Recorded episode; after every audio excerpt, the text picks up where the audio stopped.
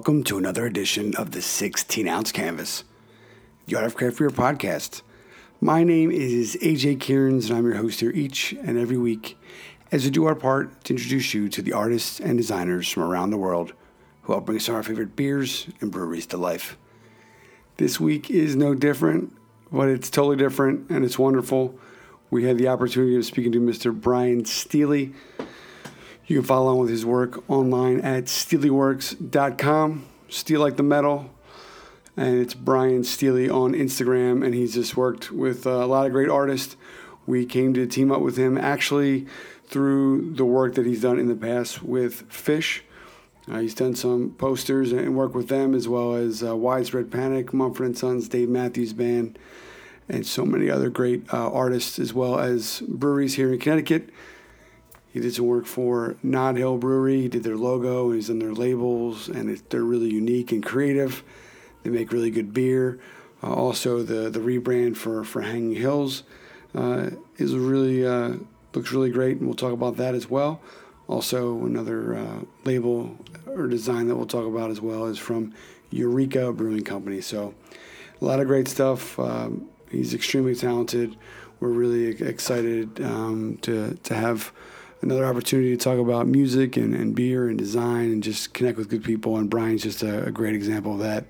He's a he's a humble dude who has a, a unique style that's uh, simple, traditional, powerful, uh, historic. You know, in the future, in the past, all concurrently. You know, a nod to to hieroglyphics and just trying to strip things down to uh, their simplest form, and it's just uh, really beautiful love a lot of the the nature elements of his work, and just uh, this is a good episode. It's it's uh, it's a great story. He's been, you know, doing design now for 20 years. His catalog of you know of clients, you know, his different beers, uh, breweries, you know, as well as bands, artists, uh, some some cannabis clients, you know, uh, some iconic brands, and really, uh, I think it's just a good story about hard work doing something that you love, you know, being true to yourself. You know, the story of how he kind of uh, got his first, you know, gig poster with Widespread Panic is. I'm not, I'm not gonna I'm not gonna steal it for you. I'm not gonna ruin it for you. But I think it's just pretty pretty amazing. It's really really inspiring, and it's also kind of a blast from the past because we're about the same age, and just some of the things that you would do now to get a client or work with somebody or reach out are just completely completely different. So the idea of thinking about his story and his, you know, the the rotary phone at home waiting for you know a call or a call just coming out of the blue. You know, I remember trying to, you know, you have to use the phone. You have to make sure that no one else picked it up. And you know, if you wanted to talk to a girl, you go upstairs, you know, in your parents' room. But then obviously, the phone downstairs, people would pick it up and you know interrupt, and you try to act cool or the AOL days would dial up. You know, somebody picked up the phone and they would you would lose whatever you're doing. So it was just kind of a, it was uh, it was nostalgic for me. It was it was a great part of his story. I think that you know what he's doing and continue to, you know, evolve with his uh, monoline you know style is really his calling card. And just to think, you know, the idea of stripping things down and making them so simple, as we said before, and to look at all the work that he's done, is uh, it's just really cool. Then you know, you always hope like we hope that the beer tastes as good as it looks. You know, when there's somebody who has so many touch points on things that I love, you know, that are important to me, you know, music, you know, beer, you know, cannabis, and just kind of uh, you know, good people. You you hope that um, you, know, you hope that they're as good you know, as, as you want them to be. And so it was kind of nice. It was uh, unexpected, you know, sharing a lot in common and just uh, really to have a similar appreciation for life and perspective. You know, we talk, you know, about the, the pandemic and all and all. So I think it's just a really great episode. I don't want to take anything away from it because I think that you all will really enjoy it. This week's episode is episode 169. We are in season 15 and we are just having a great time as we try to do, I'd say, once a year. You know, usually it's either January or October.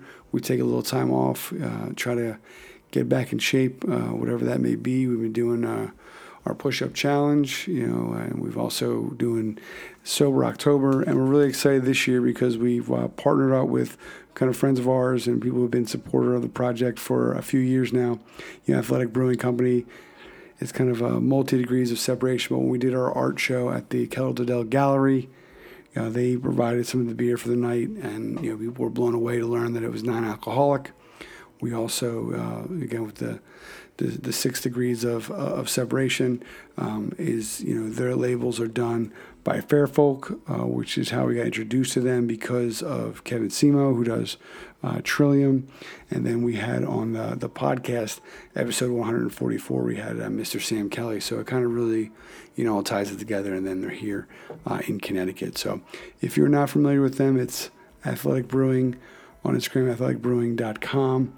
We have, um, you know, we have a code that you can use, but it's uh, craft lovers, craft beer lovers at heart.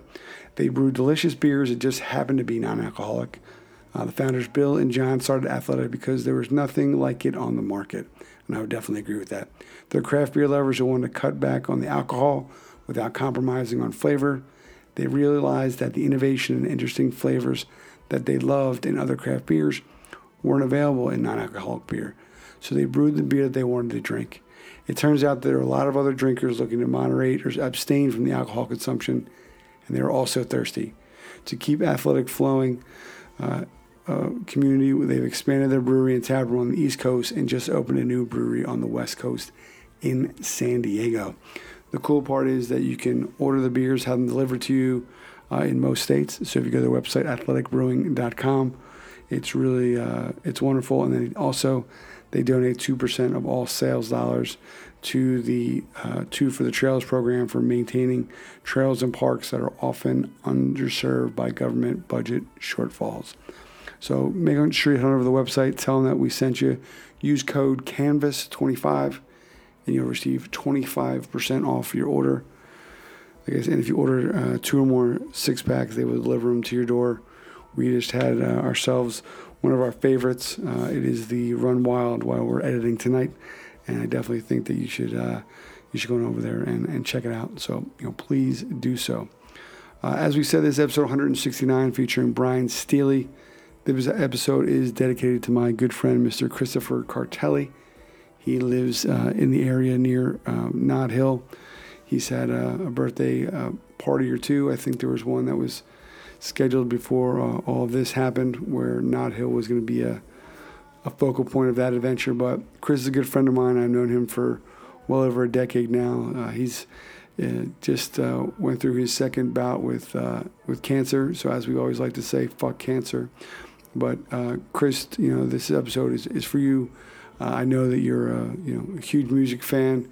You and Mello are the two biggest you know Panic guys I know, and so now I'm seeing a widespread thinking of you know, we, have seen Phish and, you know, Awesome Town and just a, a slew of other great events that we've uh, gone to and uh, put on together. You know, our, our, uh, our lifelong love. I feel like uh, Give Us the Money Lebowski was a, was a great band. And if you haven't uh, checked them out yet, folks, you can head on over to the, the live music archive. There's definitely a, you know, a few few shows over there, which I think will hopefully encapsulate the, the vibe and good times that we uh, all brought together so, just kind of bring everything full circle. Uh, I think that, as we say uh, during the episode and try to say more in life, it's just important to let those who are important to you uh, know that. So, uh, like I said, this one's going out to Chris. I love you, brother, and uh, let's get into it. Episode 169, Mr. Brian Steely, right here on the 16 ounce canvas, the Art of Craft Beer podcast. Hello, and welcome to another edition of the 16 ounce canvas, the Art of Craft Beer podcast. Very excited to have us today, checking in from Atlanta, Georgia, Mr. Brian Steely. We came to learn of Brian. We thought it was through some of the, the brewery work that he did, but then we went, you know, back and realized that uh, as a huge Phish guy, which we've talked about on you know numerous uh, occasions, and I haven't seen the band. Uh, I don't even know at this point anymore. Maybe 75, 80 times that uh, Brian has done some of my uh, favorite you know posters and creative.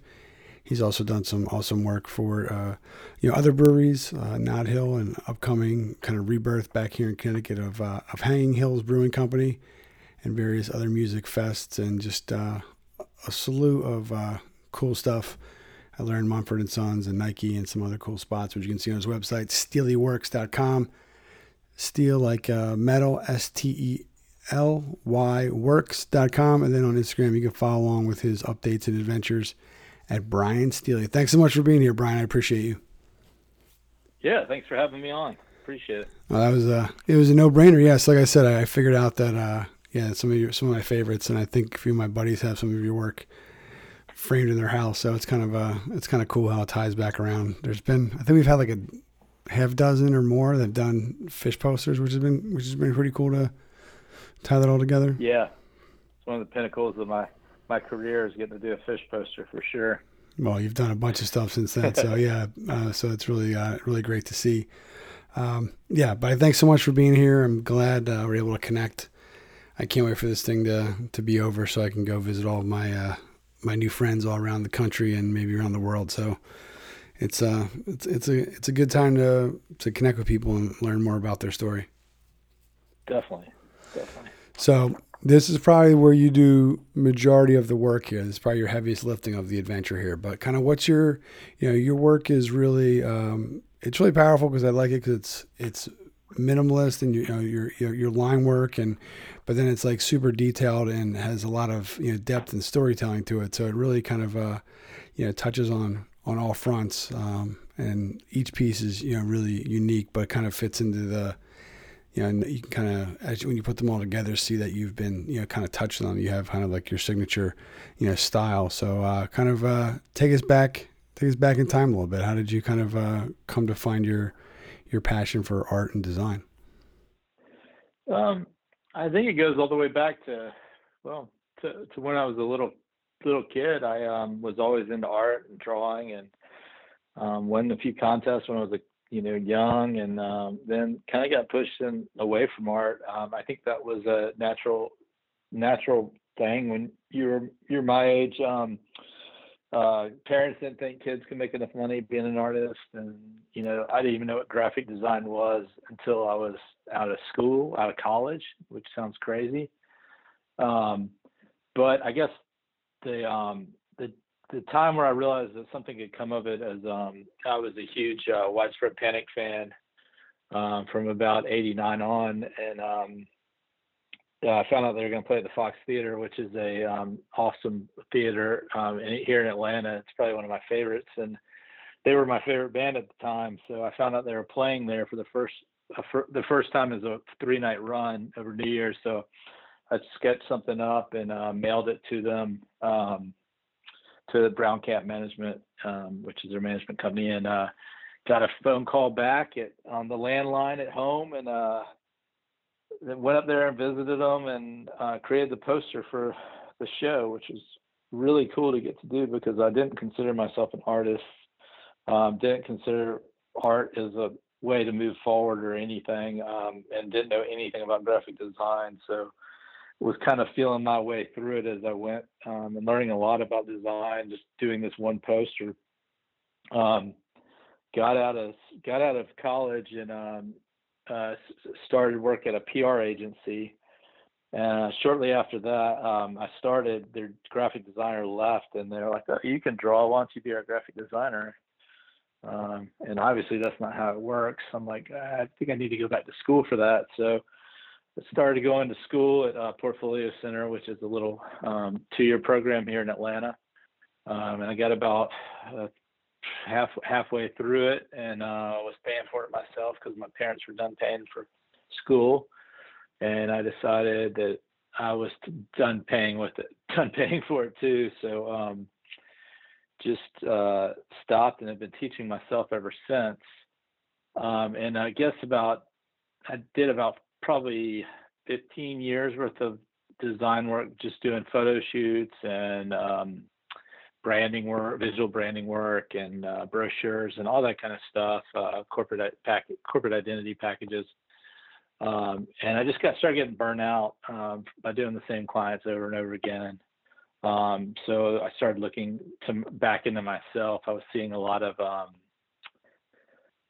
uh, a lot of uh, digital stuff being made and not a lot of hand drawn, um, organic feeling, natural feeling design work at the time. So I decided I'd start sketching again. I started sketching, and uh, what arose from that is a style that I'm using now, which is essentially monoline um, style, which I obviously didn't invent. I think the cavemen did way back in the day. Um, but I started sketching, um, and then because I'm not great at art, I would take it, scan it, put it on the computer, and refine it in Illustrator. Um, and once I refined it and got it the way I wanted, then I would take it and mess it up again and kind of put some imperfections in it, um, which gave it the feel of um, being hand drawn again and, and more organic, but also having that refinement to it as well. I love it. I mean, I think that's first of all, I think it's a great story. I think that I mean, as a music fan, just in somebody who worked it with bands, the fact you just sent them something in the mail, they're probably like, "Holy shit, this great artist wants to work with us," and you were like, "Holy shit, my favorite band wants to work with me," and so it was just really cool in that regard. And then I think that uh, just uh, to find your your style, which I think I think I think you said it a great way. You didn't invent it, but I think you've you've mastered you know the the Steely way of doing it, and I think that your pieces you know really show that. And I, uh, obviously, you can say much better than I do, but the kind of the organic, you know, mono monoline style is you know something I've I've definitely fallen in love with, and it's really cool that you're able to utilize that across so many different brands to let them be their own, you know, have their own unique flavor, but still kind of uh, you know be your you know something that folks have grown to look for in your work. Yeah, I feel like it. Um, it has a. What's cool about it is it kind of has a foot in the past and a foot in the future. Like you could look 40 years back, and it, if you saw the uh, my work, it wouldn't surprise you. Uh, it was the, it's 40 years old, but if you look 40 years in the future, it probably wouldn't surprise you either. So, it has this timeless quality that I think really appeals to a lot of people, um, and works well for me because clients like gravitate towards it because they want something that has longevity. Yeah, it's timeless. Yeah, I think it has like a you know many ways it could be like a brand. Like I don't mean that like a like a name brand, but it's kind of like almost you'd see in the old days. You know, something that would look great on wood and have that that imperfection with the the different uh, like strength of the of the burn on, on the object. And yeah, so I, I yeah I totally understand. Yeah. Now, now the panic poster who I've seen a few times. I saw him at one of the best Panic shows I saw was at Jazz Fest. But um, what was what was the poster? What is what was the design that kind of uh, started for you? Um, well, I asked myself. I was like, um, "What is widespread panic?" Um, and and I was like, "It's a fucking dragon standing on top of the world." Um, you know, breathing fire. I'm like, "There's nothing more widespread panic than that." Um, so so I created this this thing, um, this poster, and it, it, like literally took me so long that I had to enlist a friend in college to help me like finish it up. Um, but it was fun, you know. I got to meet the band and like hang out with them, and um, really learn a lot about just like that and outs of uh, poster design, gig poster design. Yeah, and folks, if you uh, we'll, we'll put it up in our story or uh, or something, but yeah, if you look it up, you can you can find it. I think it's from the you see the 96, 97 Fabulous Fox, right? And it's uh, it's, yeah, yeah, it's yeah. just like it looks nothing like what I'm doing now. So yeah, kind of yeah. interesting. It's really uh, Rick Griffin inspired um, lettering, and um, it's funny. I tell people um, there's this book called The Art of Rock, and um, when I was doing the poster, they have these. They have a big like hardbound book that's just beautiful um, and I own it now. But when I was in college, I couldn't afford it, so I had like this little pocket-sized version of it, and I'd use it kind of as my reference to help me create the poster and like look at the lettering and how they, the, you know, that '70s influence, um, like Rick Griffin and all the greats um, that did stuff for the Grateful Dead and Jimi Hendrix, um, etc. Mm, yeah, yeah, I think that. Uh, yeah, I have a bunch of album cover books and you know rock posts. Yeah, I have so many in the. Uh, that's the only problem with your work, Brian. They, they're very popular. So like when your stuff goes up, you know, it's it's it's a little tough to it's a tough for uh, it's a little tough to get at the shows, but uh, we'll we'll figure something out. We'll get one. But yeah, I have a whole bunch. That's the whole th- other thing. I think that you know, the framing business that would be a whole other podcast. I mean, I, it, that gets a little crazy, but we definitely oh, have man. we definitely have yeah, which I feel shitty saying. It's like I don't want to like sled anybody. It's like yeah, I get it. But uh, yeah, we have a whole slew of posters. I think that we have to just one by one instead of uh, looking at the, the whole forest, just one tree at a time. So we'll we'll get there. Yeah, that's I am too. I got the flat files and uh, just keep them flat. And yeah. uh, when I can afford it, I frame one of them. Oh, there you go. That's a good idea. Now you say that you're you're drawing, you're sketching, you know, and then you're using the computer and different technologies. Kind of what's the do you have certain type of uh, paper or pencils that you're using? Kind of what's the you know do you do it in the Um, studio or you kind of yeah, just like I- wherever? I love Micron, um, Micron pens. They're like archival ink pens, and I they have like different uh, nibs on them. Like uh, I like typically like uh, I have a three and a five and an eight, and I kind of go between those. Um, and I also love to just what whatever I can find in my house, like you know, just a regular pencil too. I mean, it works just just fine because what I end up doing is I sketch it and then it, it really doesn't matter what it's drawn with because it's going to be it's just a template for me to create over the top of like i, I consider it my architecture um, that i build off of if you will Yeah. So, kind of the you know, widespread. I mean, wi- widespread's a good uh, concert poster resume to, to to start off with. And you've done work with again other bands I really enjoy. Uh, Mumford and Sons uh, comes to mind as well. So, how does that kind of how do you start how do you start working with with the bands? How does that, you know what's kind of the, the process there? well with widespread I, you know as i said i mailed them the the picture the um, sketch in the mail which is kind of crazy now thinking about it you know like putting some folding something up put, sticking an envelope putting a stamp on it and mailing it. And you know, in these days, it might not even get there. so um, back then, the U.S. Postal Service wasn't being uh, messed with. So it was easy to mail something and um, you know reach in and then being called on my uh, parents' landline, which nobody has landlines anymore. Um, you know, this was pre cell phone and all that uh, back in '96. So um, that that was the first time I had like put myself out there to try to get something um, in return. And ever like ever since I started this style, it's been it's been really crazy because um, I haven't reached the only person I've reached out, only company I've reached out to is about doing something is Patagonia. But every piece of work has come to me. Um, my promotions is I guess I work from you know posting on Instagram to people posting reposting my stuff on Pinterest to like relationships I've built. So Phish came to me um, because Julia saw my work on Instagram, and we started working together. Uh, like I don't know how many years ago. Um, I did a bear for a fall tour, like um, probably five or six years ago, um, and I've been pretty much doing something on every tour since. Um, and this last year, she let me do a couple posters, which was really cool. Yeah, you did the Uh, you did the special what you did the special what the Sirius XM show right? That was that one.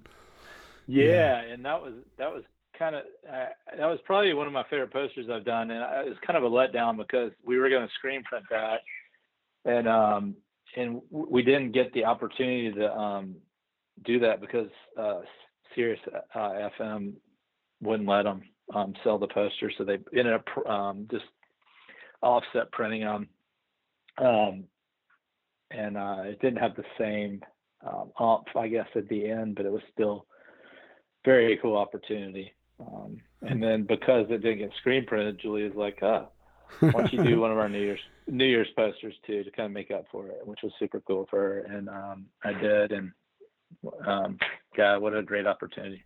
yeah, yeah. Um, as far as like uh, Mumford and Sons and uh, Dave Matthews Band, I've uh, just have a relationship with uh, Red Star and Okay.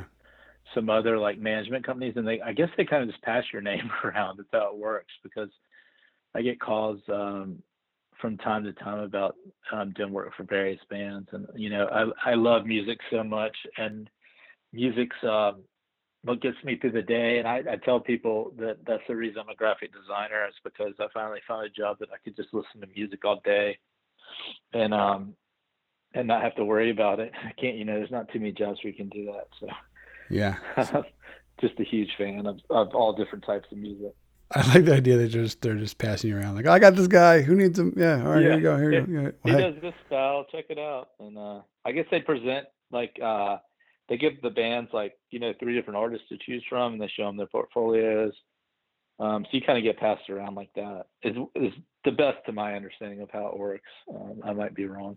yeah, I like that story. If it isn't true, we're, we're gonna pro- we're gonna propagate it. It's gonna it's not gonna become uh it's gonna become lore. Brian's getting passed around like a groupie. So yeah, it's all good. Yeah. So, like I said before, we, we came to learn you uh, locally through you know Nod Hill, and then you know you're doing work Yeah. with uh, with Hanging Hills. So, how does that? Um, let's go. We'll talk to Nod Hill here in Connecticut. How does the process there work? Because I mean, I think that uh, we we've said it Um, many times that like the beer cans are kind of like the new album covers, and I think here in Connecticut, especially those those labels kind of really scream off the shelves. And so, uh, you know, how does it, how's it working with those? Um, and, and they are fantastic to work with uh, Dave and Sarah. They they've come to me with like it's a it's a highly collaborative process. They come to me with like a like the Supermanus. They're like, we want to do a Supermanus, and I'm like, what an awesome idea to get to like to get to bite into. You know, it's like I kind of come up with that in my head, but they give me that idea, and then I kind of run with it. Um, and we got to go back and forth until we get just the way we want it, and um, then on to the next one. Um, but what a great client they've been, and um, just kind of build helping build their brand has been a lot of fun. Um, and it's really where um, I guess it's my was probably my first full like um, from doing the logo all the way through the can design uh, first brewery. I did work for Holy Mountain that's out in um, Seattle. Um, was really my first um, label label making experience. But man, tell my wife this the, the other day, maybe today or yesterday, that I yeah, that's definitely my favorite thing to do. Um, beer can design, beer can label design. It's you're telling a story. You're still using all the elements of design because you're having to establish a hierarchy. You're having to make sure that it reads well. Um, you want people to pull it off the shelf. I mean, there's so many different things going on, and it's just such a fun thing to be a part of. Yeah, it's uh, it's it's been a yeah, it's been a wonderful experience, and I, like I said, I've been looking forward to to speaking to you and you know learning learning your story for some time, and especially with all the the music, since you know anytime we can talk music, beer, and you know good people, it's kind of a it's kind of a great day. So it's it's Yeah, can't go really all day. yeah, oh yeah, we could yeah as long as schedules work out, we could talk to people all day. So I think that uh, yeah, it's really cool now. So you you you're collaborating with them. You have the name of the beer, the style. Like what are you, what are you using to kind of bring the you know bring the label to life? Um, and, and just to backtrack on them, uh, what's kind of cool is um, their logo. They're like, they came to me and they're like, we want a um, campfire, uh, hill, a meeting spot, and a rising sun or um, moon, um, and and all these things. And so I, I came up with this glyph-like logo for them, which is extremely simple, but tells a lot in a, a little bit of uh, with very few lines, if that makes sense. Mm-hmm. Um, so you have to look at it, but you can see like the the tent, and you can see the the fire, the campfire, and you can see the hill that's also the tent, and then the the sun or the or the moon rising up behind it. Um, and then from that, you know, um, we started with the labels. And and what were you asking me? I'm sorry, I just like totally switched gears on you. No, that's good because when you say those things, like it's, when you started li- listening, I thought you were going to say they wanted all these things and I couldn't get it done, and I had this, and we came up with the logo. Because then, but then as you're you're mentioning, I pulled it up, and I'm like, okay, well, there's the there's a tent, there's a campfire, okay, there's a hill, no, okay, and I'm like, wow, all right, so I, I like that, yeah. So uh, I was just kind of yeah, uh, like a. go ahead. You go ahead. No, I think I forgot what I was going to say. Then I was hoping you would say something, and we- would it's change. just it's just like a it's just like a glyph like mark so it's um you know it's just it's my favorite type of logo to do is when you can tell a story with minimal lines and people uh people often like because a lot of my illustrations have a lot of lines they think that they need a lot of lines in their logo so it's it's really a breath of fresh air when a client's like hey let's just do something as minimal as possible and that's not saying by any means that it's easy but it's just um I think it stands the test of time a lot better when it's simple or minimal um, like that. Yeah.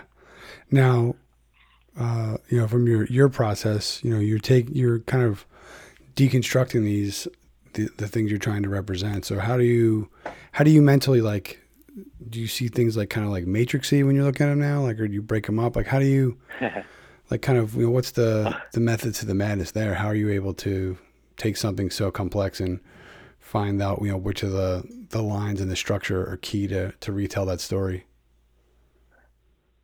I think you just tear it down as far as you can um, until it it is barely recognizable, and um, you and then you realize what parts work and what parts don't. And if you need to add something back in, you add it. If it's working without, you know, this line or that line, keep on going until it doesn't make sense, um, and then backpedal to where it does again make sense, but it's as minimal as possible. Um, that's kind of how I look at everything. Um, it's just easier to represent it in a simple f- format, and and a lot of people hate the word simple, but um, when I use the word simple, I don't mean by any means it's like a simple thing. It's just broken down very simply, very minimally.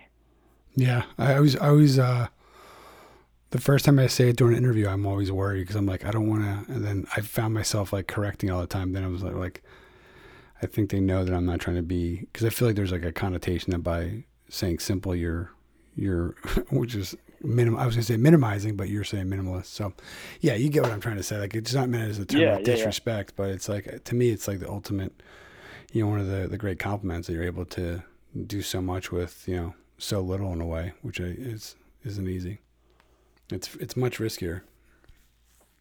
No, it's actually I and I do think it's harder to a degree because you're not you know when you're doing something more complicated, it's just like you're not tearing it down. You're you're just kind of doing what what how it looks. You know, you're not trying to make it more easily to digest. Um, you're just giving it back how how people are seeing it versus trying to create something new and unique. Yeah, I like it. So we're I think we're we sidetracked a little bit, which I always love. Is you know doing the the beer labels for for Nod Hill. What's the you know what's the first call like of we have a new beer? You know what kind of you know ideation or brainstorming are you doing and to to come up with the the designs and the stories?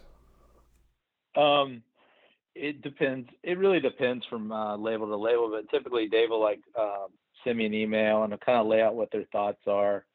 Um, he's like, this one is a double IPA. It's going to be eight percent. Um, we want to make it, you know, this is a, this is what it, we're going to call it. This is the name of it, and the name really helps me um, come up with the story behind it. I guess um, it makes it a lot of fun because it's like them telling me what their idea is and then me trying to t- take that idea and make it better um, and kind of working together to build this thing that's awesome versus like me being out on my own doing it all on my own um, it's I, I really dig the collaborative process uh, of, of when clients are, are willing to do it and they've got kind of a creative mind too um, it really goes a long way Yeah, I, I think that's really great. Now, looking at it as this being your first um, kind of beer or brewery that you've kind of created from soup to nuts, do you have a, a kind of a design template that each can from uh, you know you were talking before about all the different elements of trying to you know be seen from the different panes and you know people purchasing off the shelves. Do you is there? I think there from looking at it, I would I would assume so, but where you always place the Yeah, logo at the do. spot, the bottom ribbon, name type thing.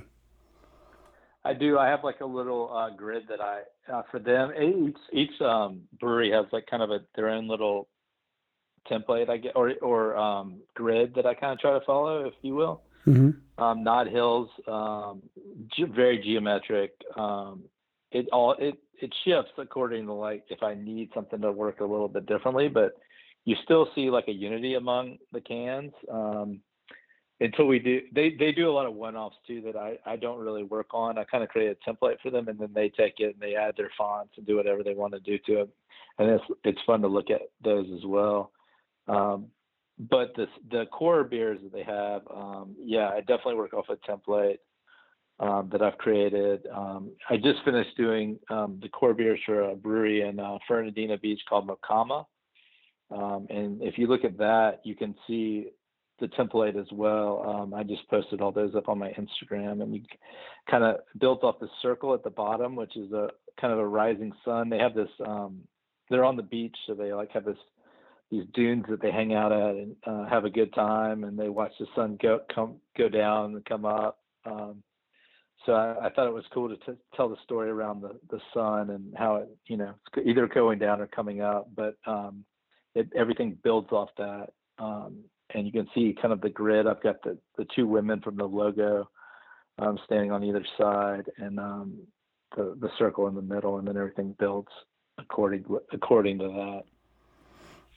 Yeah, you can do that, folks. Again, Brian Steely on Instagram. Steely like the metal, S T E E L Y. Uh, SteelyWorks.com. You can see them. Those labels that were just uh, well when we recorded this, they were just posted, so uh, you'll have to wait or what have you. But we met, we, we mentioned before you're uh, doing the rebrand for another Connecticut brewery, Hanging Hills Brewing Company. How did uh, yeah? How did that come together? I noticed the new logo has a you know has a wolf with kind of a cool sickle well, tail moon. Dog. Yeah. It's um, the story of the black dog in the Hanging Hills. I don't know if you all know that, um, or if you know it from being in Connecticut, but um, in the Hanging Hills, there's this dog that supposedly, um, if you see him one time, it's all right. You see him two times, it's all right. If you see him three times, you're gonna die. so I've got like um, in the logo, it's the dog's there, and he's um, his the moon's kind of coming off the back of his tail like a like a Sith, um, like the angel of death kind of. Um, so we want to have a little fun with that kind of that little story and um, build off that. So we did that. Um, Joe's a great guy to work with too. I mean, he's very similar to uh, you just raise good people in Connecticut, I guess, but um, just fun people to work with, and they have great ideas. Like, um, you know, we built uh, we built the first label off a, a great St- Stoner Rock album, um, and that's up on my Instagram too. You know, I have to look back a few for that, but um, and he's just like so, he's such a maniac. He's like let's create some cool tap handles. Uh, stoner rock musicians, they love their um, they love their hot rods. So he had the tap handle made like a Hurst shift, shifter, um, which I mean I didn't have anything to do with that. That was all him. And I'm like, what a brilliant idea. Uh, and it's just like how people play off each other and like uh, create create these awesome things by collaborating.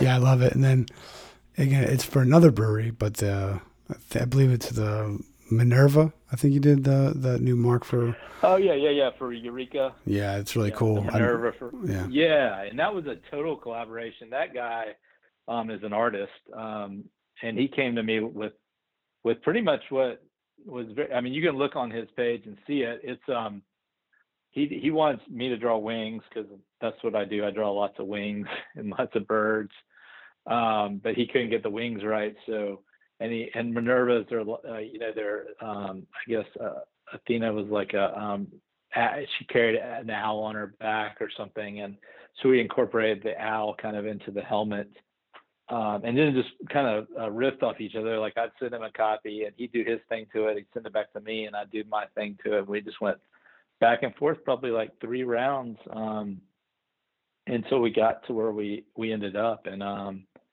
um, I love I love the market. And it was so cool to get to work with another artist and have it come out.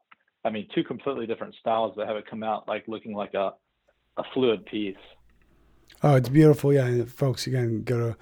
I'm not sure when this will air, but just scroll back through, and it has like a gold foil to it. Just, I mean, it just really looks. Uh, I remember at a period of time where I was just obsessed with like Roman and Greek mythology, and so. Oh, me, me oh, too. it was just like wild, like what? And I was, I mean, yeah, it's so. That's what you did when you're our age. You know, when you're a kid, you like yeah. look, you have the encyclopedias. You open up the encyclopedia and learn about like Pegasus and Perseus and yeah, you know, all the all the Clash of the Titans.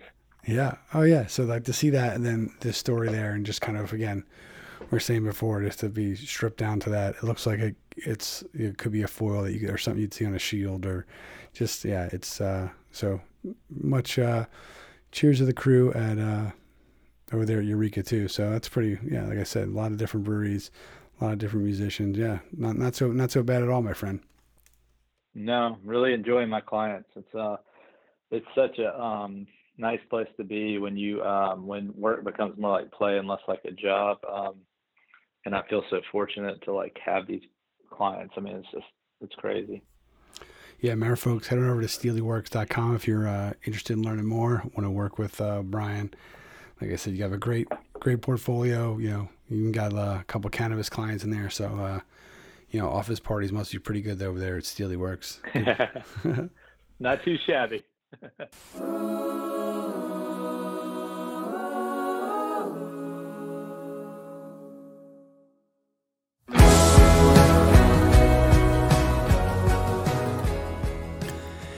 And we are back. You're listening to episode 169, Mr. Brian Steely, Nod Hill Brewing. That Minerva, though, I know it's not a Nod Hill thing, but I love, love, love, love that. I think update myself a little more on uh, Minerva.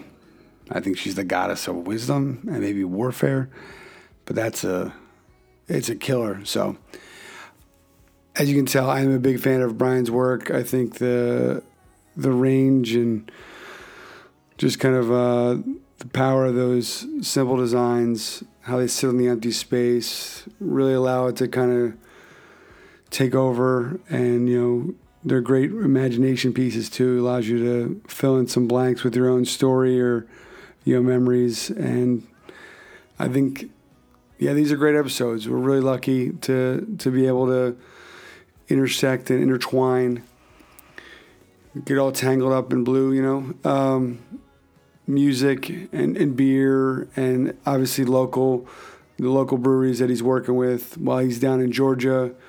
We've met other great artists, uh, Matt Luning down in Georgia, and so then we've also had others. You know, the, the Phish Connection has been there. You know, Tall Boy did one, I believe. We also um, Drew Millward and a few other folks that have done uh, you know art for Phish that we've had on, and so that's a big deal for us.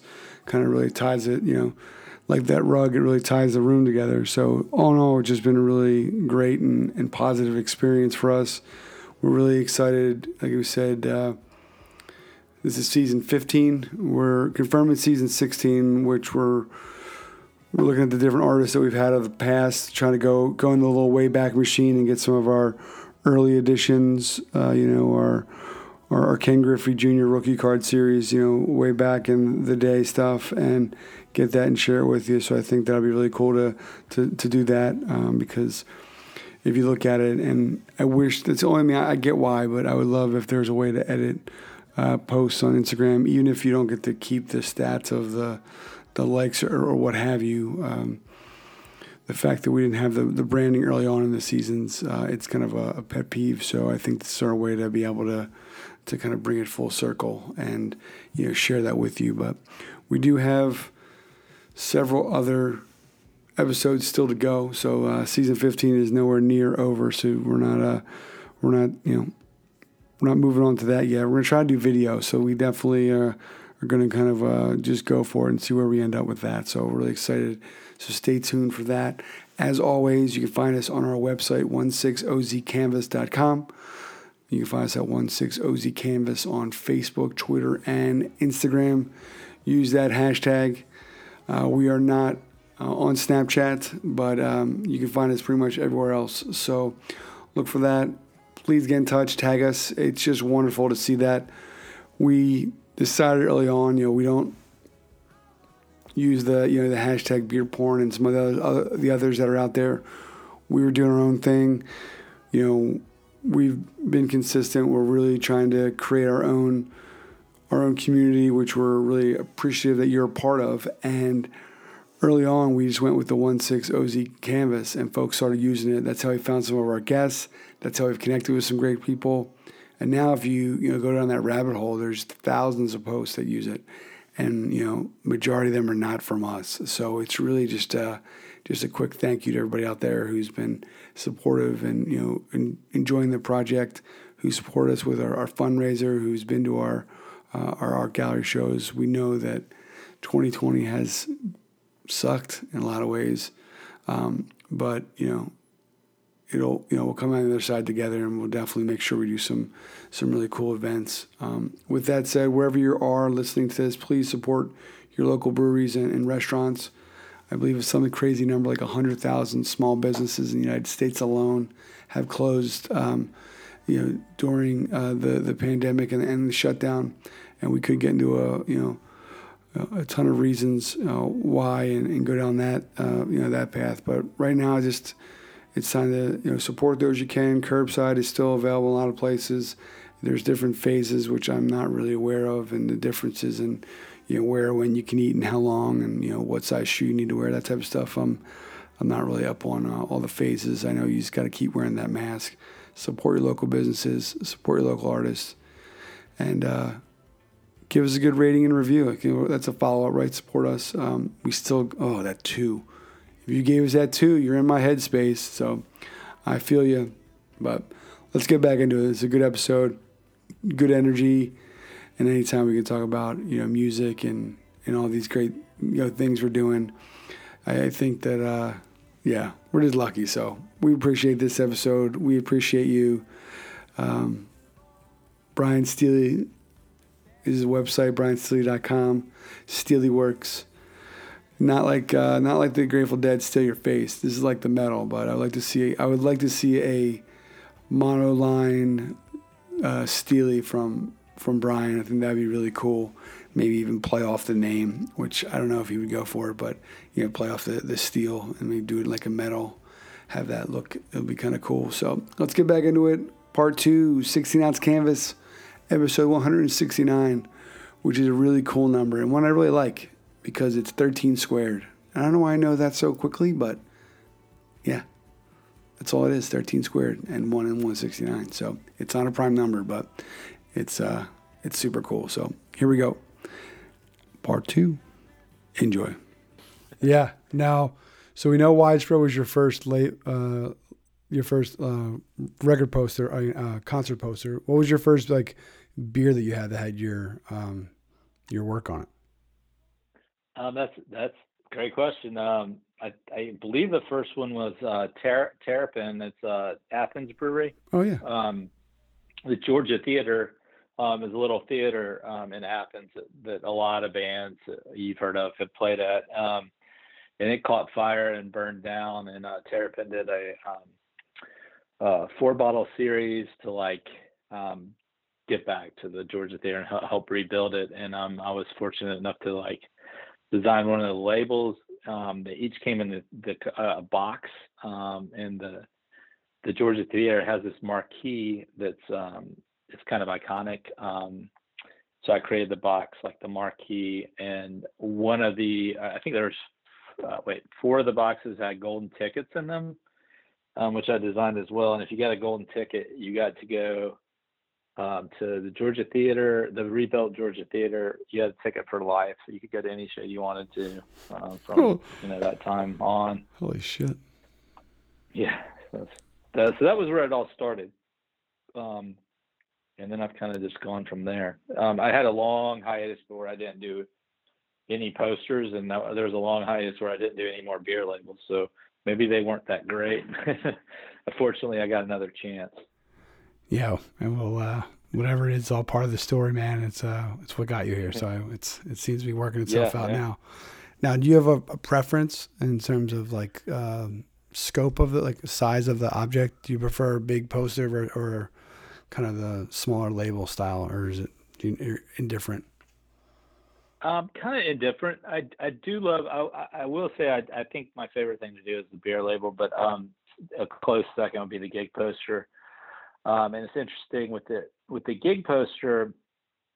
It would be real nice of me if I'd make them 18 by 24, so they'd fit in a ready-made frame. Yeah. Um, and you wouldn't have to pay the big bucks at the um, framing shop. But um, I like to just like I like to be just totally free with it um, and let it just kind of take me somewhere versus me take like being like stymied to like, hey, this beer label's got to be eight and a half by whatever five and a half and you got this much room to work with. Um, with the gig posters, I like it because I can just be like, yeah, it ended up being 13 by 24 or what, whatever it ends up being. They they kind of give me, I, I kind of build it out to that size, and then we figure out um, how much the paper stock's going to cost. So like sometimes I'll have to scale it back, um, or sometimes make it a little bit bigger. We can make it a little bit bigger, but um, I really like just go after what what the printer can print on the stock and cut cut as few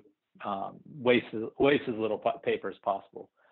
Um, and then everybody hates me because the framing of it costs a lot of money. But yeah, I kind of hate kind of hate myself too because I never get to frame them either. Well, I don't hate. I wouldn't say hate, but I just it just it just frustrates. Yeah, it's fr- I had a friend, uh, like a, a buddy's roommate, and he was uh he worked at a frame shop, and there was like a period of time where he was doing on the side, and I'm like, every time I look at one of the ones he did, I'm like kicking myself. Like, why didn't I do? Like, oh, I would kill to have. Like, it was just basically like whatever the costs were because he was trying to. It was almost like he was like an apprenticeship stage. I think he was just trying to learn more and kind of get the feel for different posters and some like I have these ones from like random tiny little festivals that like the band played at. And it's just like it's just so funny what what I got framed versus like what I'm looking at. Like, oh, I would love to have that up in the office right now. Yeah, it is. It's crazy. Like I've got, I, I literally, like I was saying, I've got this, uh, you know, flat, um, flat drawers that I keep all the posters in. I've got old Alan Forbes Black Crowes posters, and um, I mean, just uh, Richey Beckett Grateful Dead posters, and uh, just like all all kinds of stuff that I'd love to get framed, and they're just sitting there because they're going to cost me five hundred dollars to get framed. Um, so they're just going to sit there for a minute. Yeah, one at a time. We'll get there. One at a time. Yeah, if anyone out there is a, a framing company and wants to uh, sponsor, we will mention your framing company every 30 seconds on every episode. Just hook me and Brian up, and uh, you know, right. we'll, we'll, make it work. That'd be kind of a good sponsorship. You know, the poster guy gets a, a framing company, uh, yeah, gig. So if we can That'd make that great. happen, yeah, we'll see what we can do. Set the bar low, Brian. Don't, ex- don't expect much. Yeah. I will say that I'm not. I'm not. I'm not getting paid for this in any way, but I will say that uh, FrameBridge, if you're looking for like a fairly inexpensive um, alternative to like going to a framer, um, is does a really nice job and uh, doesn't charges about half of what you, you're used uh, what I'm usually used to paying, so it makes it a little bit more affordable. All right, noted. We'll we'll see yeah. what we can do. Yeah, that's good. Yeah. yeah. Now we I, am pretty sure you're a music guy. I can't wait. We have a music question at the end, so I think that we'll we'll geek out over that for a bit. But uh, yeah, what kind of uh, what kind of beers are you drinking these days? Um, right now, um, what I got in my fridge, I've got a, um, some bearded iris, um, attention please, some home style. Home style is kind of my go-to right now. Um, I've got some new anthem. Um, I've got some Toppling Goliath, King Sue. Um, what else I got in there? Uh, some Creature Comforts, um, no, whatever no. their triple IPA that they just put out. Um, love those guys. Um, yeah. Uh, so that's guys, about it right now. I got. Yeah. I got. I mean, I go to the. I go to the beer. I'm not lying. This is gonna make me sound bad, but I go to the beer store once a week and spend way too much money. That's why I can't frame any pictures. you drink them. Uh, yeah.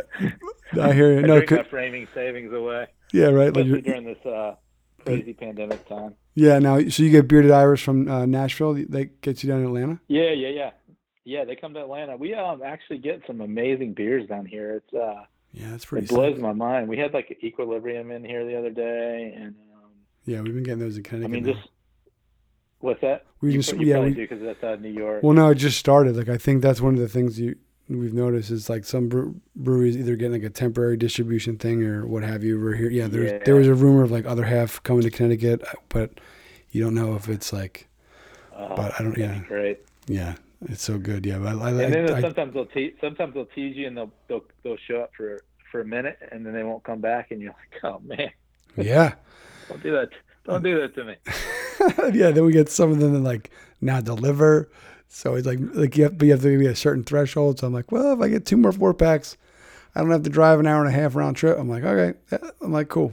Then it comes and the move was I got an extra. Uh, I mean, we got you know we inherited this extra fridge and um, yeah, I keep it in the garage, so it's kind of like a, a secret stash. But uh, I think I think the rest of the the family's on to me. I spend a lot of time in the garage. Yeah, and, and you can't keep them around too long either. The IPAs, you know, you got to drink them pretty quick, or they start going bad on you. Yeah. So um, yeah, so, that's when. Uh, so it's a bad, it's a good or bad problem to have. It is. Yeah. We'll uh, we will. Uh, yeah, we will definitely. Uh, we'll take that problem uh, any day of the week. So we would be remiss to not mention the pandemic. How have you been uh, making out? How are you know how are things for for you and the and the the crew?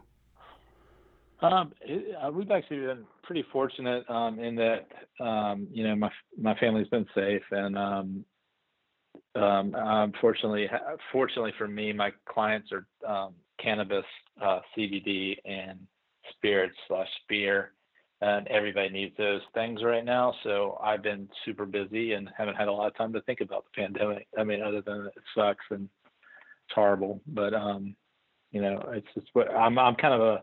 I love going out, but I'm also a homebody, so it's it's easy to just kind of have time to work in the yard and uh, do stuff that you normally wouldn't have time to do. Um, I've really made the best of the time. I mean, I hate that I can't see live music. Um, that's probably been the hardest thing for me. Yeah, I definitely live music. First world, first world problems, right? Right. I think it's all relative. I think that, uh, but just yeah, even like some of the bands have been doing, um, you know, the the drive, the drive, yeah, like the drive, the drive-in thing has been kind of up here. They're trying to find farms and drive-ins and stuff like that, and doing like some live streams and socially distant shows. And so I, am not sure where it's going to go. Uh, but yeah, we had a ton of tickets. We had, you know, we are going to see Phish in Atlantic City and uh, Derek Trucks band and uh, Goose and a few other you know bands that we were already on the docket. Yeah, so sad, wasn't it? Yeah, getting those refunds back. Yeah, the the Phish ones they they you, the option is just to keep them. So they, they rolled pretty much the whole tour to next summer. So I'm I'm still hopeful that happens. I mean, it'd be kind of crazy. I don't know know what they're going to do for for New Year's. It'd be kind of weird to not be at the the Garden for one of the nights that week. It's almost right. become like a it's become like a staple. Tradition. Yeah, I go one night with my wife, and then I try to go another night with a buddy. So it's just like you know, it's uh, I don't know. We'll see. I mean, again, first world problems. I'm yeah, glad. you can do that with Panic too. yeah, I had tickets to see like uh, William Tyler and Steve Gunn, um, and they canceled. Like they, it was like happening the next day, and they were like, "Okay, that's canceled." And then I'm like, "Oh no!" like then all the refunds started coming back. And uh, P- uh, Phish was, of course, playing at uh, Piedmont Park, which is about five miles from my house. Um, two nights at Piedmont Park, which would have been insane. Um, and I was going to get to do a piece of merch for that, which would have been cool in my home state, in my hometown. Um, so that was kind of heartbreaking, but uh, hopefully they'll come back and we'll continue on. Yeah, exactly. Uh, it'll be it'll be there, and some of the music that's coming out since then, and people are using this time to. I think it'll be good, and oh. the, the extra time with the with the family that we might not have had before is you know is really important. So it's all relative. I think that uh, I mean it's not ideal, and, I, and I don't love it, but uh, you know I uh, I've had I've had really genuine good connections with people you know from you know new and old in my life, and so I think that you know I'll find some more positives from it, and I think uh, for the artists I schedule, they have a little bit more free time. I'm not happy about it, but there's definitely been a little more flex- flexibility than than when they were uh, up to their eyeballs and stuff. So I don't wish that on anybody, but sure. selfishly, it's been a little helpful. Yeah, you can control what you can control and uh, yeah. find the silver lining in what you can, and that's about all you can do. Take it yeah. day by day. Yeah, amen, my friend. Yeah, I think it's great. And again, folks, uh, we're talking to Brian Steely, you can go to his website, uh, steelyworks.com, steel like the metal, and then Brian Steely on Instagram, and just really, just a really impressive kind of, uh, you know, your whole your whole portfolio is, is really awesome, and I just like the fact that you know you have this unique style that I like the the old and new way to look at it, and I think it'll it does stand the the test of time and why it resonates. I think with, with so many people, you know, myself included. So I'm just uh, I'm glad we're able to uh, you know, get some time to talk today. Definitely. And thank you so much. I appreciate that. It's always nice to hear good things.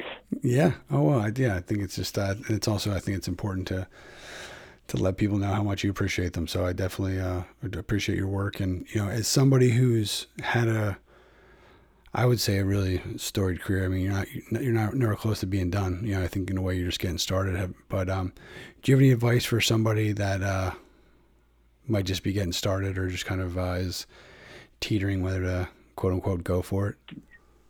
Yeah, definitely. Um, I think that um, to be a designer, you've got to be passionate about like any other job. If you're going to be great at it, you're going to have to be passionate about it. You got to put the time in.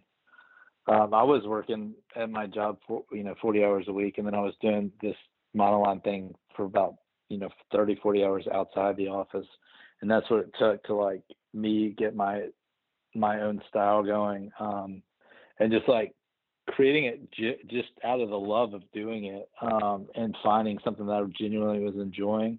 And then people started gravitating and, and wanting to buy these pieces I was creating. And it just really blew my mind because I've been doing design for 20, you know, close to 20 years at that point. And I was just like, wow, you know, people are really interested in my, my stuff for my style Um, so I, I think that you don't have to find your own style to be successful, but it does it does help. It, it makes it it makes it a lot more convenient when, clients come to you for your style because you've you've you've probably defeated about sixty percent of the the battle with clients because they're coming to you for your particular style you're not having to create like multiple things to figure out where they're coming from. Um, you don't have to create brandscapes and mood boards and such. Um, although I'd still do that from time to time with my um, agency clients. Um, but yeah, just be passionate about it um, and love what you do. And you, I, I think that if if the person's halfway talented, they'll go far. Yeah. And keep up on trends. Keep on up on trends and do a lot of reading. Okay. What are you? Uh, what's what do you read? What are you reading now, bro? Because I'll probably just order it right now while we're talking. What, any, any, good books? Um, I'm reading uh, Lubalin's book, Herb Lubalin's book um, that I've just had sitting around. Um, I'm more of a. Um, I was an English major, so I read like crazy for my pretty much my whole life, and then I just took a break from it for a minute. Um, I do a ton of internet reading and a ton of just like um, design book reading um, and whatever my particular interest at the time. Like you know, if uh, one of my bands that I like puts out a book, I'm definitely going to read that. Um, um, I, I, do a lot of reading of the inside of my vinyl albums.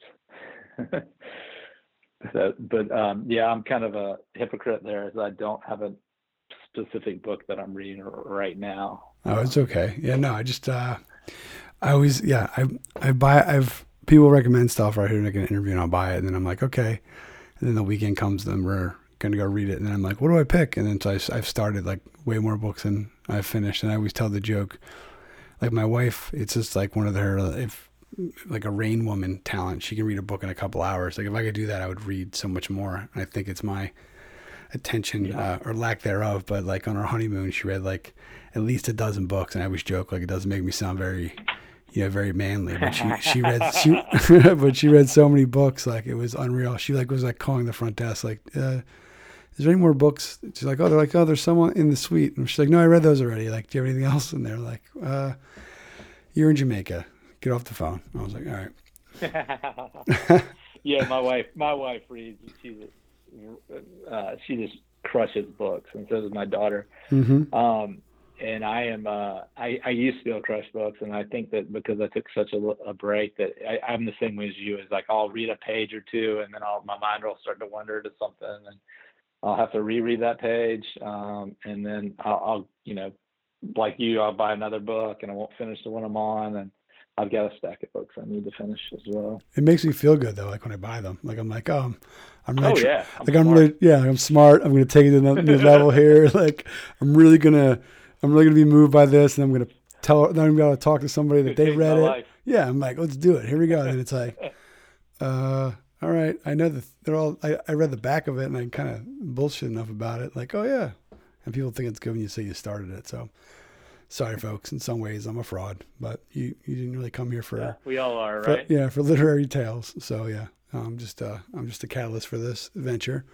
Um, yeah. So then, so your yeah, the advice I think is really important because I think your story, and one that's really like a pivot point. I think now with like design and art getting a little more. Uh, parental cred, I think, because it's a new generation, like who are messing the kids up. Um, but when I was growing up, if I said I was going to be an artist, I would have been like, "What are you talking about?"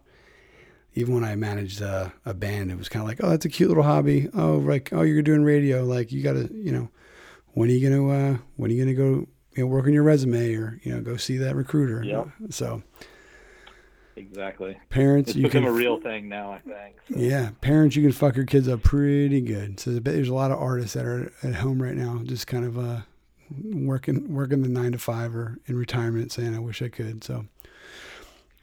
Yep, for sure. So one thing, folks, you know, do, do you have any? Do you have any prints or things that are available? Do you have anything that folks could like buy? I mean, I know it's. I think you're in a um, unique situation because of all the designs you do are usually for commercial use. I'm actually about to, um, as soon as I slow down a little bit, because design does ebb and flow.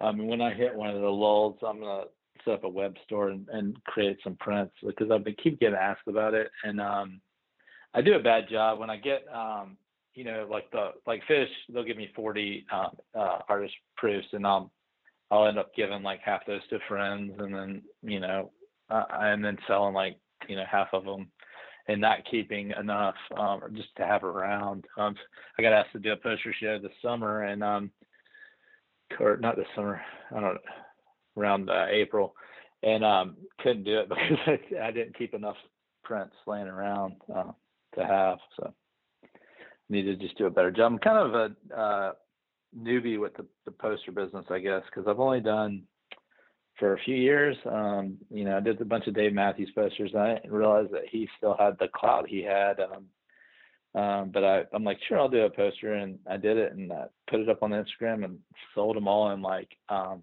two minutes. I mean, it was crazy. I didn't, I had no idea that he still had that many fans. Um, so I've done several posters for him, uh, his band, and uh, several for Mumford and Sons, and then a couple for Phish, and then of course the Newport Folk Festival, which I'm I'm a huge fan of. I've gotten to do work with them for like the last four four or five years. Oh, it's great because I, which is another example, right? We talked about the uh, Minerva Al and then the Newport Folk Festival Al. Like I, you, are a big uh, also with like kind of nature, and I think it goes back to like you're saying, like the you know early prehistoric times with the kind of these you know where that style came from. I think that in a lot of ways the way you uh, represent you know nature and, and, animals, a lot of your work is also another you know calling card or theme of your of your stuff. You know a lot of a lot of that is why I think I'm really uh you know drawn to it. Yeah, I tell people that the reason I draw so many animals is like when you draw um, an owl, people can tell that it's an owl. When you draw an eagle, people can usually tell it's an eagle. When I draw a person, uh, specific person. They're like, who the hell is that? You know, so I'm like, I, am not a good enough drawer to, I, I stick with animals because of that. Yeah, I think it just, so. yeah, lots. I'm, I really like it. You know, I think that, and with your idea of kind of breaking it down, I think that it really allows you to just enjoying your work to celebrate it because you can see the the simple shapes and how you know they're layered together to make something bigger than themselves and I think that's probably another reason why the style resonates because if somebody wants to look at it from afar, it's it's the shapes that make it up, and then as you get closer, it tells a different story. So I think that's great for for you know branding, obviously, and you know shelf appeal when we're talking about labels and things of that nature. Yeah, and uh, I get complimented all the time for um, spatial recognition and geometry, and uh, I was freaking horrible at geometry. what am I going to high school? I was I was not a math student at all, and I'm like, hey, you, I'm fooling you people because I'm, you know, I can draw a circle on Instagram. I mean, a circle on uh, Illustrator. yeah. like you hold that shift button down. It's, yeah, hold that shift button down. It's perfectly spaced. yeah, it's not hard. yeah, it's another thing I like as a, someone who's. Uh, when I say learning uh, Illustrator, uh, every time I touch it, I guess it's a learning experience. But um, yeah, it's just I like the the circular badge of it. I think that you know it allows it to with the spatial recognition, uh, just kind of the way it sits, you know, it really just kind of it gives you a lot of control of layout, and it's uh, yeah. I'm really just kind does. of yeah, it's you can awesome. stick it anywhere. Right? Yeah, I, I, agree. It just sits, it sits on top of stuff for for branding too, and kind of uh, you know watermarks, and it's uh, as the kids say, it's very versatile. So yeah, definitely keep us updated when you have the store because we would love to have some of your work in the yeah, we'll do. You know, in, in the studio for for sure. I think it's just really powerful. I really like it a lot. Um, so let's, let's ask this question: um, Do you have a certain naming convention? Like, are you pretty organized with all of your stuff? Um, you know, kind of keeping track of all your files and stuff. No, I'm absolutely horrible. I'm probably the most unorganized person that, that you've ever met in your life. I've got um, people at work used to make fun of me because I had a miscellaneous folders, and I had uh, not only did I have miscellaneous folder, folder, but I had miscellaneous one, two, three, and I think even four. Um, I am horrible at like, God, I'm bad. Um, I try to name it as close to like something I'll be able to remember, so when I go back and uh, look for it, I can find it. But I've had to redraw things because I forgot what I named it and didn't file it properly. Um, and that's it should be a learning lesson. I'm thinking Mocama, the new brewery that I'm working on now. I'm, I'm doing everything. Like uh, I didn't do their logo, but I'm doing everything past their logo, mm-hmm. like from keg collars to um, trays to um, uh, 18 wheeler wraps to um, sprinter van wraps to uh, I mean, you name it, like everything that you get tap handles, everything mm-hmm. you do for beer is I'm I'm doing it. Um, so yeah, I'm with this. I'm super organized and I've got everything labeled. And um, talk to me in another six months and see how I'm doing with that. All right, cool. I remember I remember early on it would be I would before I could got got better with it. I would say I'm questionable now with it. I still, but I would I remember I would have like all the files on the desktop and I'd be like, oh, I really like somebody would be it would be like at work where I have to like someone have to come and I had to train them so they have to see my computer and I'd be embarrassed. I have like a thousand files on the desktop, so I would like select all the desktop, throw them all in a in another folder called desktop and then the date. It'd be like desktop September 10th. And they'd be like, okay, well, I know anything you need before that. And then I would find myself having this net. So out of these layered oh, desktop yeah. files, uh, it was so bad. So uh, I, I, do the same thing. Yeah. I do the exact same thing. I don't want anybody to look at all these. And I'm also like the guy that has 500 windows open too while I'm working. And I just, I'm bad. Oh yeah, I just definitely. Work so fa- I work so fast that I get going and I forget like let's slow down a second and like close some windows or like close a program. That's why your Illustrator just crashed again on you. Yeah. Um, oh yeah. So, yeah. I, would, I, I, I would be like, well, yeah. Once I learned all the keyboard shortcuts, it was like the best. I was like, I don't have to touch my mouse now. I just like open up a tab in this instance and be like, okay, here we go. Then a random ID comes in. I'm like, oh? Yeah. So yeah, definitely. Uh, the tabs, I would find like multiple instances of like uh, Chrome or something open all the time. Like, oh, there's that. There's that page I was looking at. It was on version three is. of Chrome. Yeah, yeah. now I'm the same way, and everybody at work. I mean, they're and like when I say at work, um, I'm in an agency. Like, so I'm a, I'm an a, a boutique agency of one in this huge, huge agency of like 150 people. Um, and they, whenever I do work with them, they, I mean, they hate me because I'm, I'm so unorganized and they've got this system and everything's saved a certain way. And I do it, I try to do it for a little while and then I just forget. And, um, and they're like, "Oh, if you can't find something, ask Steely because he's definitely the one that's like named it the wrong thing or not put it in the proper folder." Yeah. Um, great minds, you know, you just got to get stuff done. So, um, one thing I saw, you know, again, Brian uh, Steely on Instagram, Steel Like the Metal, um, is that some of your work, and another reason I think it's resonating with me is some of the folks getting tattoos of your work. How do you how is that? How do you feel about that? Are you a tattoo guy? Like I think it's really pretty uh, pretty um, awesome. I've got I've got I've got a yeah, I've got probably twelve tattoos. Mm, nice. Um, but I don't um haven't got one in a while. I was just thinking about it's about time to get another one. But I don't have any problem with people taking my work and doing it. I, I appreciate it when they ask. Um, I know a lot of people like charge like twenty five bucks to take somebody's image and and and tattoo it. I mean, that'd be awesome if everybody that got a tattoo for, of my work sent me 25 bucks. All right. Um, I won't have to pay for beer for a while. There we go. Um, All right, no, good. No, nobody, nobody does that, but I do appreciate people reaching out and saying, "Hey, is it cool if I do this?" And I'm always tell them yes, um, and send me a picture of it when you're done. And yeah, I, I, just think it's you know if they're gonna if they're gonna put it on their body, they they should be able to get it, take it, and do whatever they want with it. So. Well, I uh, I'm looking through it, and that's what I'm thinking. Which one of these I'm to get? So I'm definitely uh, I'll get my I'll get the Venmo ready for the 25 bucks when we do it, and I'll definitely. Uh, no, no, no, no. Oh, I was kidding. I was no, kidding. no, I'm just kidding. Like I was, uh, I was, uh, I still think we got because my thinking is until we can have beers together anyway, we we would uh, we would have had a few doing this, so it's a it's a makes sense. But um, this is this is gonna be a no pressure question. I think it's gonna be if you don't have too many answers here, but you you kind of teased it earlier about being a designer because of your you know love of music. Um, what are you listening to? Do you do you listen to Phish when you're making Phish posters? Do you listen to you know? I do. Yeah. I do. I listen to whatever band I'm making the poster for, um, and try to get into it like a little bit because I know that's important to the fans, especially like the jam bands. You know, I because I, I was on the, you know, I'm like you. I've seen probably a hundred and something, at least a hundred and something Panic shows, and then I've seen a bunch of Phish shows, and you know,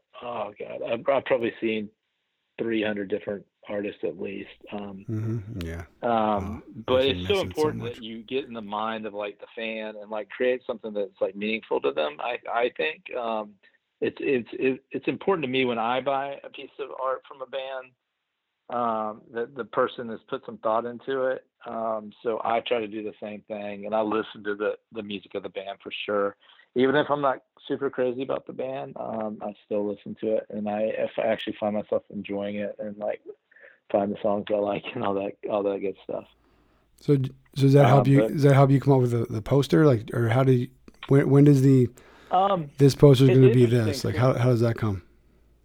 it's a it's an interesting question because sometimes um, the manager will have an idea or the band will have an idea in mind of what they're looking for. Like uh, Mumford and Sons sent me a style guide for one of the pieces I did, and I'm like, man, they really got their shit together to be able to um, to, to do that. I mean, it's fantastic. Um, but it does um, kind of stymie your creative freedom a little bit. Um, Phish, um, they kind of with the posters, they let you kind of go do what you want. Um, with the merch, um, there's usually an idea. Like uh, Julia will have a, an idea, and they're always really good ideas. So, um, you know, she'll tell me what the idea is, and then I'll go and like make make that happen, and you know, add to it or do my own little thing with it. So. Yeah, and Um, again, a lot of the animals, right? You know, you have the the eagles and the birds, and Yeah, the Pegasus, hot the- yeah, llamas and yeah. to boot to boot. Yeah, it's They, great. they, they're they're funny. They won't let me do fish, um, but they'll let me do they let me do a llama, and I was like real happy about that. yeah, I got to do an antelope Um, next. so I tried yeah. to tell. Yeah, I did an antelope too. Actually, Yeah, I did an antelope. Um, what was it? I don't know. I can't remember what tour, but it had an antelope. Called it antelope gramophone because it had like these little um, gramophone like horn things coming out of the ears. So like I said, it's just hopping, you know, galloping through the forest, spraying the sweet sounds of Phish all around yeah, through its ears. yeah. You do have. I think you have the one, uh, the Mayan one. You got to work in some like some big fish for that, but it was they're kind of uh, I did. secondary. I did. I actually got to use fish then, I, and uh, um, that, uh, that was fun for sure. Yeah, Can't believe they let me do that. yeah. It, well, I think it works. It's, it's with the the Mayan tradition and kind of again going back to your your timeless uh, art form. But what are you listening to now? What's uh, what's on the playlist? Is any, are, you, are you going back to the yeah the staples? You you throwing back the panic stuff with Mikey? What's going on? No, man, I am. Um, I when I'm working, I'm usually listening to newer stuff. Um, I've been. Um, I don't know. Over the last couple of days, I've probably listened to Fleet Foxes album probably 12 times. I think it's fantastic, and Mhm. it's right after the season. And um, they put out an album that can appeal to a lot of different people and cheer them up a little bit. So um, I've been really digging that. Um, I listen to a lot of um, a lot of guitar driven stuff. Like I love um, uh, Forsyth, Chris Forsyth, um, Steve Gunn, William Tyler, um, Kevin Morby. Um, not not so much on the guitar, but just a great musician. Um, and then I go back and I listen. To, you know, I love the Fruit Bats. Um, I love um, My Morning Jacket. Um, I don't know. I pop around so so. I'm like War on Drugs. I love. Can't wait for their new album to come out. I'm all, I'm pretty much all. I listen to a lot of jazz. Uh, um, you name it, I'm probably a fan of it. Yeah, we Not really a pop guy. not as much. I find I find some artists are good to I get the kids to get into it and I can transition them into stuff. But we have two playlists at night of the Beatles and the Avett brothers that they know almost all the songs. So at this point, I'm pretty happy with where we're going with stuff. There's some of these weird YouTube, Yeah, yeah. so some of these some of these weird YouTube songs they're listening to and what have you don't really work for me. But as long as they're getting Nah, to be, it gets we- them started though, right? yeah, get them to be Those- weird and songs will creative. Really get the kids going too. Yeah, we had that early on. They had a few, you know, just kind of like the Rebas. And Tweezer the, and- yeah, exactly. Yeah. so yeah, we fig- and they've been with dinner and a movie. They know it's like uh, dad's escape night, and so they'll they'll usually watch at least the first set or one of the sets with me. And when they did Gamehenge, you know, hmm we sat down and explained to them like what a big deal this was. And my oldest, he's the third, so we call we do we call him Trey. So he kind of likes that. So that kind of works out. It kind of ties it all together. He's like, there I am. Yeah, awesome. yeah, yeah. I'm like, what are their names? And he's like, Yeah. what is it? I'm like, no, we're like their like their other names? He's like, oh, Cactus and Leo, and so I'm like, all right, we're doing good, we're doing good. Yeah.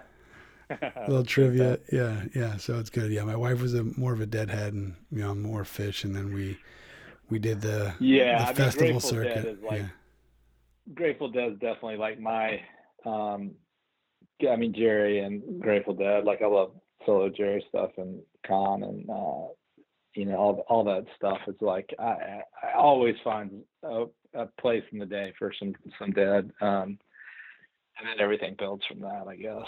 Yeah. Um, Our yeah, our point was that was yeah, they're my favorite for sure. yeah. It was I, I think And I've, that I've got a funny story about them. oh good, go for it.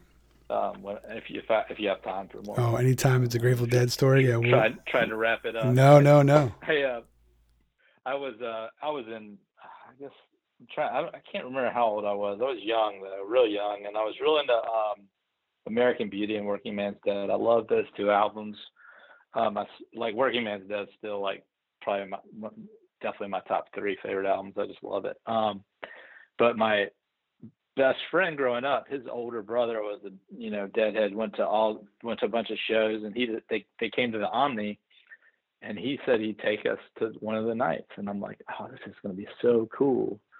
Um, and this was when I was I was you know twelve maybe thirteen. Oh, nice. Uh, I can't believe my parents let me go, and I hadn't, you know, I hadn't had a beer or anything at this point. I was pretty um, sober Joe, so um, I went to the show and I ran into my um, math teacher, and he was like spinning out of his mind, and then I was like, "What is going on with him?" when they start, you know, Space Jam, and like it's just like goes on and on, and I'm like used to like the Workingman's Dead and the, the the American Beauty songs that are like you know short little short little songs that are like I thought that that's what it was to be like, and I was so wrong. I was I was terrified. Like I left that place like I don't know about these guys. um, and then I revisited it back in like uh, '94 or somewhere, whatever that last tour they did. Um, and I was like, oh, I, I totally, I understand this now. It all makes sense. But, um, That's so great. You saw your back when you're a teacher. youngster. yeah, I was like, "No, you better give me an A. Yeah, my wife teaches Uh-huh. like eighth grade, and like we would, you know, even when we go to the movies, right? We were like, uh, just say we, we go to the movies or whatever, and, and, see the kids, and you're just like, she'd be like, "Oh man, I hope we don't see the kids tonight." Or for, you know, we lived in kind of the the same town as she she taught, and we got to the bar something. You'd be like, you know, once in a while you'd see like a parent, she'd see like a parent, and be like, "Oh hey," but uh, yeah, we didn't see it. We haven't ran into any parents at uh, at shows yet, but we'll we'll see. Anytime I see like a parent in line with the kids or did something near Oh, the man. school and they have like a you know like they have like the Steely or something on their car, you know, it's like, all right, I see you, we're good, all right. You're part. Yeah, you're part you of the. You're part of the crew. We get. Yeah, I'm always like waiting. Is like I'm. There's come out like a handshake or something like that or what have you. So, yeah, I definitely. Uh, oh yeah, well, our, our our first son we were born when he was born. He was he, he was a preemie and we were in the hospital. and, Like lived there for, you know, whatever it was, and we listened to probably American Beauty easily a hundred times. Like we, just, it was just on all the times. Like I hear that first notes, and um, it just kind of like it's it can do no wrong. Like pretty much. No, it's fantastic. Yeah. Well, uh, I thank you so much, man, for uh, for being a part of it. Like I, I can't tell you how much. Well, I did. I hope I, I admire your work, and I, I really just think that what you're doing is great. It's unique, and it's so it's so cool to see it on all these great, you know, brands, and to to really you know learn your story, and just uh, you know glad that we're you know like-minded folk, and you're just uh, you're good people, and you're you're doing something really creative and unique, and I, I wish you nothing but the best. Thanks, man. That means a lot. Um, it really does. Uh, uh, having like people that actually like lo- like your work is is better than money. You know, I'm doing something that people are enjoying. yeah, we we we say that we hope that you know art and design and being creative makes the world a better place, and just seeing all these you know things that you've been a part of, you know, you're you're putting that into action. Like I said, yeah, you are. I mean, I think that you're inspiring others to to do what they love. You're representing really good people and their brands. You know, music, beer, bud, you know, and just good people, right? I mean, I think that. uh Yeah. at the end of the day, if we had a little more of that, I think we'd be, you know, I, I think things would be might be a little bit different. So we have to uh, carry the torch, so to speak. And uh, you're you're doing a great job. Keep on and- trucking. amen, my friend. Amen. So I'm glad we got to connect, Brian. I, I, like I said, anything I can do to help in the future, and I know that if you open up some sort of store and sell these as prints or pins or what have you, uh, you know, I know that uh, we'll be one of the first people in the queue. So thanks, man. Cool. Thanks, thanks, brother. Appreciate it. All right, man. Have a good one. Stay safe and let us know you, You get. The, let, good luck at the beer store later today. Yeah. All right. Cheers. Later. Take care, brother. Bye. Bye bye.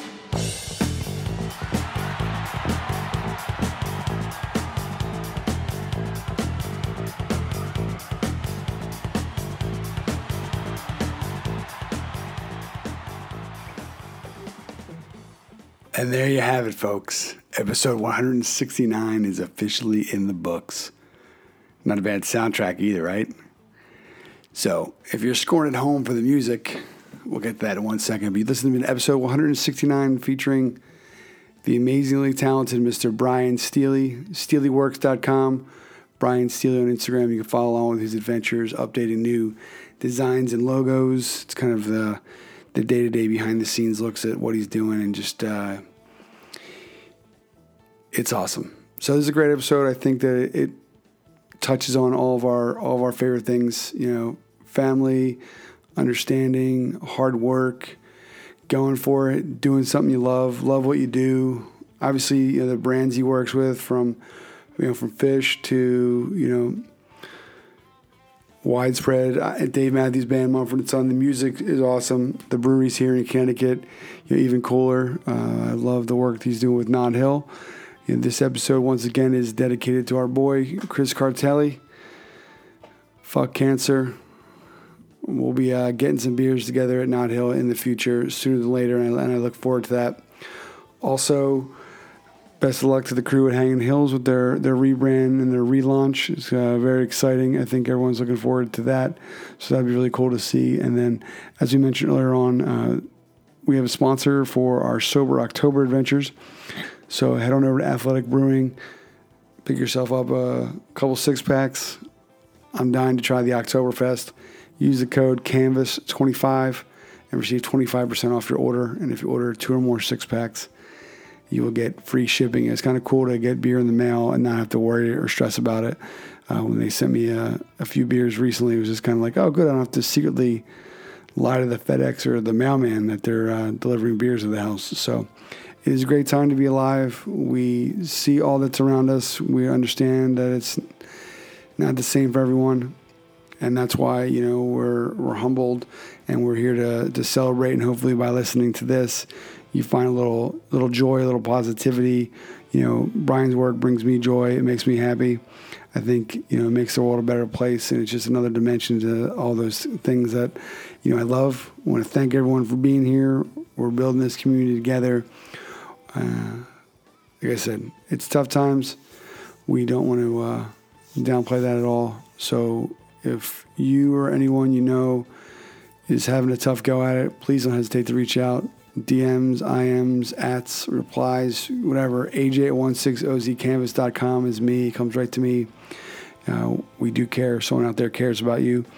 And so uh, we talked about the music. We went, you know, we kind of, uh, like we always like to do, we customized this one for Brian.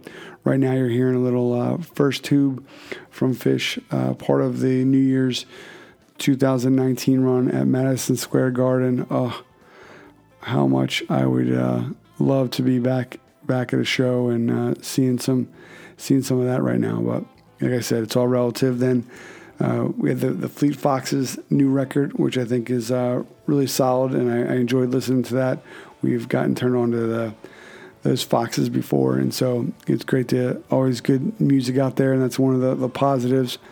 And then we uh, started the episode off with a little widespread panic porch song, Mr. Soul, going back to the show that made it all possible.